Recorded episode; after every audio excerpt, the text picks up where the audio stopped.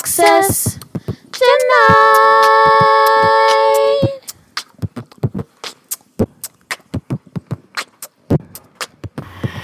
Hello, welcome to another episode of Access Denied. Okay, so no one believe me if I told you this is like the third time I'm recording because the universe just hates me. I've accepted it, and that's the gag, that's the tea, that's the milk hunty. Anyway, so we're here to talk about something that um, I kind of asked in a poll on my um, Instagram. And what I asked basically was which series should we focus on? Obscure music or diversity leads in animation? And there are two very specific reasons why I picked these two because I've been doing a lot of thingamajiggers. I'm a patron of the arts. I enjoy arts as much as the next friend, but I also like take it very seriously. Now, I wouldn't call myself a critic yet, but I would also call myself somebody who appreciates art and hates to see it tainted. So, here we are. You guys picked um, diversity leads in animation. And this thought process really came about when I saw the trailer for Soul which we'll get to that in a minute. But before we um continue this momentous, beautiful mini series that I couldn't think of a better name for, I would just like to thank everyone for sticking around. It's been rough out here. As you can hear, I'm sick again. Um, when am I not sick while I'm um, recording? And I just really want to thank you guys for being there, being active, being supportive, saying, girl, you're trifling and you suck and you take too much time. But at least you released the episode and I'm able to listen to something on my boring commute. And you're welcome. Oh, before we continue anything, also, how about a little bit of daily ASMR?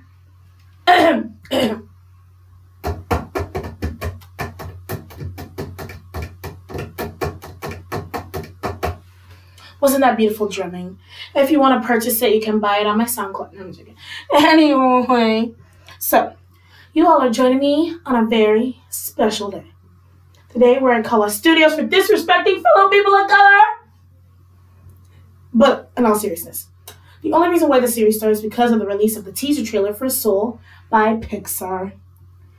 Now, I don't know if you've all seen it, but literally, it's one of the first 3D animated Pixar movies featuring a black man. A black man in the forefront. I was like, this is big. And then, you know, he's chilling. They got an amazing soundtrack at the beginning, like dun dun dun dun and I'm like, yes. And then the, and then he dies in the first 30 seconds. You, you see my share? like, now I do get it. The premise of the movie is this guy's a soul, yada yada yada. And there's other movies that do better representation of POC characters, yada yada yada. But my issue here is, can I count those movies on my fingers? Like, it's an underlying problem that no one addresses because, like, we're being too ungrateful or too extra but then I got curious. Why do these movies exist? What got them here? And did the audience agree? My biggest concern is that these are, are targeted as children's movies, but people do not realize that a little decision like this has such an impact.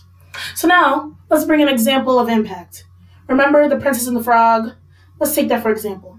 There was literally a minor salmonella outbreak because children were kissing frogs. If that's not impact, I don't know what is. A movie is a movie. But seeing an aspect of life in imagination helps children to relate to reality.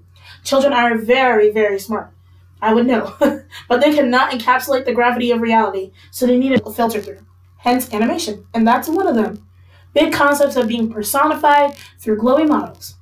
There's a diversity in books chart that was going around Twitter for a while, and that I also did some extra looking on from 2015 and 2018. We're going to focus on the 2018 one. So, with this one, of course, 50% of all children's books had a white lead. What's new? And 20%, 27% uh, were animals. Animals! And people wonder why horse girls are so prevalent. Because their parent doesn't want them to see color, but see a horse learning to share, they're gonna neigh after sharing a Kool-Aid. So, besides that, 10% is African American, 7% is Asian or Pacific Islander, 5% is Latinx, and 1% is American Indian their words, not mine, and First Nations. There are multiple YouTube videos about good child tests and other experiments showing unintentional biases because there's not enough for children to relate to if they see the same crap every day. Not everyone lives in a giant in their area, and the cereal just has frosted flakes in every store. Programming this kind of art to market to children needs to be meaningful. And so that's why I'm here to call out the flaws and make people understand why they should advocate to see more change. Now, I don't know if POC or animating POC works like color printer ink, but if you can afford all this, it definitely shouldn't be that expensive to do so. So, in celebration of the beginning of this chapter in our time together, we're going to start off on a high note with Spider Man Into the Spider Verse, directed by Peter Ramsey whose only credible source before this was Rise of the Guardians, which, if you saw that movie, we know how that went. I mean, I guess it goes to show that we all make it somewhere someday. Um, another director was Bob Persichetti, I think, of Little Prince fame, and Rodney Rothman of 22 Jump Street fame. Now, when this was announced, I had no doubt in my mind that it would be great, but not this great, okay? It was also a film that came out after the Emoji Movie and Peter Rabbit, which when I take a look at this film now, I'm like, there's it was probably a way to get some extra money to afford this film. Um, but anyway, if you haven't watched the movie, to which I ask, why haven't you? Come on, it's on Netflix. Steal someone's password. Like, it's on there for the whole world to experience this glorious movie. Anyway, so this movie is about a young boy named Miles Morales, a little Afro Latino baby, which is very rare IRL well, not IRL, but very rare in animation to have a, a mixed kid like this. um, but he's going to a new school, and Spider Man's just, you know, doing his thing. Up until he finds out that he's been bitten by a radioactive spider. So then it messes with his reality because he's like, wait, there's only one Spider Man. And then he meets Spider Man. Spider Man's like, wait, there should be one of me, but you're like me. I can teach you. Lit. And then Spider Man gets killed. Now, before he died, he was like trying to save the world from having the multiverse sucked into theirs. And, you know, of course he was about to die. He knew it. And he gave it to Miles and he's like, yo, you better do this thing. Protect it with your life. And Miles like, hey. Sorry. I just love that scene so much. It was a meme for us. Like he puts his arm on Gwanda and he's like, hey. It's hilarious. But yeah. Um Give me a second. But Miles, of course, breaks the goober to fix it. Typical. other spider people from other dimensions come to Miles' universe and they have to save the day, which is pretty standard. Um, the overall execution of this movie is gorgeous. It is very rare I smile and feel throughout a whole movie because a lot of movies are not great at doing that, but for anyone who's watched it, I'm not scared of the dark. I'm not scared. Okay, I'm gonna stop singing or else I'm gonna break someone's ears. but wow, especially him and his dad, ah, cute. But I like the dynamic more between Peter B. Parker and Miles because it's so adorable and they do not shove the heat black in your face. Now, a lot of movies are kind of guilty of doing that, but I'm not saying they should erase the person they are. I'm saying there's a way to like make a character and not remind people every couple minutes that he black. Like really, it's it's crazy to me. There's some movies out there that really rely on it, but there's like one show that I think that did it well that most people can relate to. It's As Told by Ginger. The two black characters, and oh my god, I'm showing a big example of why I should probably take my own advice.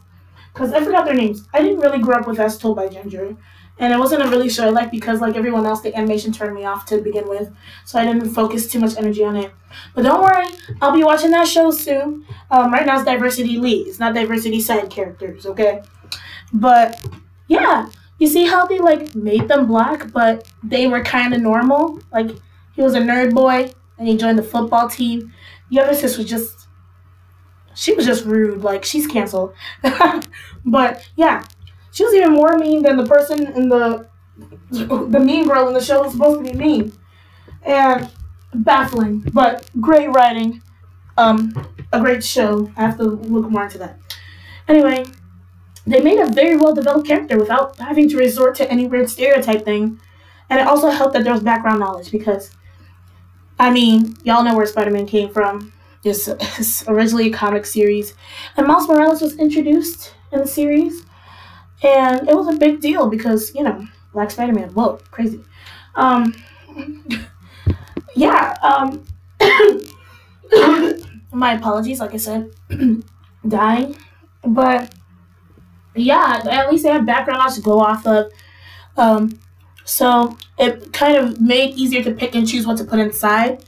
Um, instead of like doing the typical like, all right, we're gonna go off this like story that we heard that sounds really neat, and we're gonna turn it into something. Um, it's very easy for um, studios to do that. Anyway, so a lot of movies concerning um, POC leads have a goal in mind, but things definitely can get murky along the way, which we will definitely talk about in other episodes, just like I was saying right now. Um, I also love that there was a new method of animation developed for this film.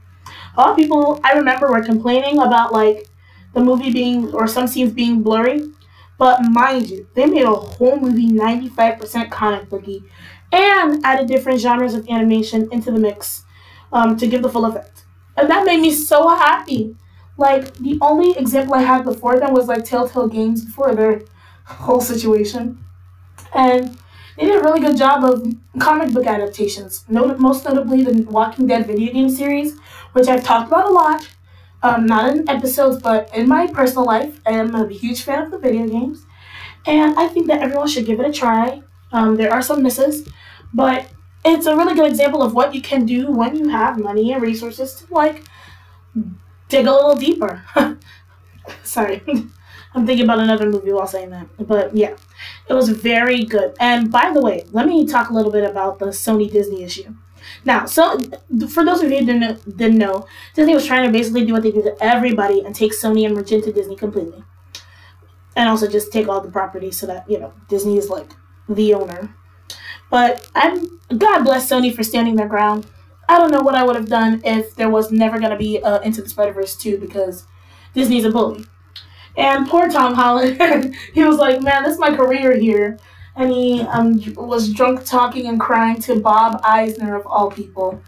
And if you want to watch the whole thing, I think it was on Jimmy Kimmel or um, I don't know, one of the Jimmys. I don't really care about them, um, but it was just so hilarious, like how he kind of sort of saved his own career by crying to Bob Eisner. And Bob Eisner is a very weird man. Like, it takes a lot for you to like get on his good side, and I guess Tommy Boy didn't. now, um, I've grown in, growing up. I always loved the Tobey Maguire films. I did skip the Andrew Garfield movies, and I enjoyed Tom Holland in the few clips I saw. Now I haven't watched the movie. Yes, I haven't seen any of Tom Holland's Spider Mans. Don't at me. I'm working on it, but I also have to watch like a couple movies to get the series off the ground. Uh, anyway, um, but you know, I'm working on it. Um, this was a very great addition to an already great series, minus Andrew Garfield. so even one of the animators described the director's Ramsey as the action guy. You know, if you've seen some action scenes in Guardians of the Galaxy, they're actually not bad. Um, Rothman was a comedy guy because like he worked on 22 Jump Street, and he worked on um, the pop star movie that had to do with like Andy Samberg being like Justin Bieber like guy, which I thought was actually funny. And Perchetti as the poet. He's a very lyrical man, apparently. He writes really good, like, you know, statement pieces like, you know, when um, Miles died, he's like, there's a spark in you, it's amazing. And then Peter B. Parker is saying, oh, all you gotta do is take a leap of faith. I'm like, that, that was good stuff, okay? It hit my tip really hard. but yeah, it's like everyone has something they're good at, okay? It's like when you're doing a group project. There's one person that's really good at making PowerPoints, um, at least making them pretty. One person who's really good at doing presentations, like talking, and one person who's really good at researching. And it can honestly flow so well if you know how to communicate. It is very hard to communicate a group project. I would know. But, you know, they got it down pat. Big ups to those guys. Also, Shameik Moore from the Get Down fame, which if you guys have not seen the Get Down, also also on Netflix. Ended too soon. Netflix, I'm angry. Bring it back now. And now, here was the one I was afraid of. Hailee Steinfeld. Most people know her from the Bumblebee movie or Pitch Perfect 3. So her live action career isn't the best. Oh, and that one teen movie that she's like, I'm angry and I hate life, but I'm gonna keep going because plot development. Like, no, her live action stuff is horrible. But I enjoyed her as Gwen Stacy on the 15 to 20 minutes she was on screen. It was great. Nothing really felt forced, and the dynamic between like line delivery and characters were great. Now, oh, and also when you're thinking because I haven't said anything bad yet, you know that there's something bad. And honestly, Personally, I have nothing bad to say. And it seems like other people don't have anything bad to say. It served its purpose and the reason why I wanted to talk about this movie in the first place. You know? It did what it had to do. A representation that then turned someone into a weird creature that was blue and green. we'll get to that a bit later. And, um, you know, kept it real. And you know, this Halloween, I saw many young boys inspired by this movie to be Miles for. Okay, this movie came out December 2018, so of course you had to wait till this year to be Miles Morales. okay, but yeah, it you know, it filled my heart so much. It's an example of a great movie that doesn't, you know, show who the person is, but how what they're about to become. And seeing all these different boys like being inspired, like Latino boys, little black boys, um, just being inspired by Miles and what he's achieved by being like a, a sustained character. It was really great. You know, it's just like I mentioned earlier, like it's not even about just seeing a black boy for the satisfaction. It's uh, like having that connection, whether it be the way he communicates or the way he likes his shoes untied, or just feeling what he felt Finding those little gems and attention to detail is something like of a huge selling point for me. Like the Easter egg where one of the animators put like an Easter egg about his daughter in a scene where Miles is introduced. Reading all about that, all, actually all about what was involved, amazes me. And having decided to put Miles on the big screen was probably a big deal because there's a lot of Spider-Man iterations.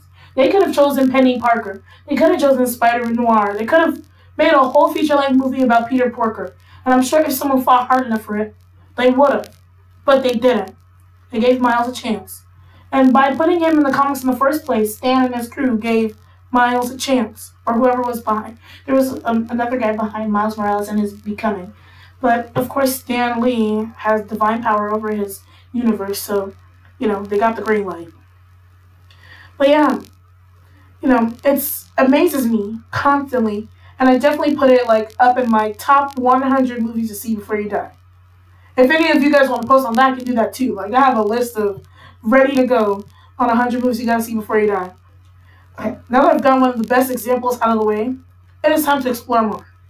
I'm currently watching a little over 100 movies to see which ones I want to continue to talk about or which examples I want to pull out from each one I've already gotten a lot of movies watched and a lot of things written down notes.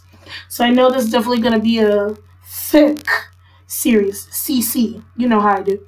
Um, so yeah. I just want to see how main POC protagonists are tackled, how they go about the process of making decisions that end up on the big screen. So, enough of the chit chat. I'm actually not supposed to be talking this much because I literally have no voice. I'm actually pushing from my chest so I'm like burping and talking at the same time. Very gross. but, you know, I'm currently working on the next episode. So I will see you guys soon. And it's coming very soon. Um, don't worry about it. I, you'll know when I post it. I'm just going to be like, Wapa! What's up? Is, is it real? Like, no, I'm telling you, I'm really on a roll this time. And I hope you guys enjoy this episode. I know I didn't go too much into depth, but I was trying to point out the good in the movie, what worked, um, how they represented Miles and the crew, and how they didn't just like put him as a side character in his own movie because that's another example that I'll go into. Like it's very easy to do that, especially when they're a PSC character. And um, I just wanted to bring forth this beautiful example instead of you know ignoring it because there, like, there's a lot right. Don't get it twisted. There's a lot right. But there's also a lot more that we can improve in terms of making movies. And I know it's not the animators, but the animators are all heart and soul. It's the money people. And if they listen to this, I'm honestly trying to make them more money, but, you know, to each his own. Anyway, ladies and gents, thank me for thank you, or thank me, thank me, you for joining me on another episode of Access the Night. Okay, that was a challenge sorry. but I gotta go and finish my finals. See ya. Bye.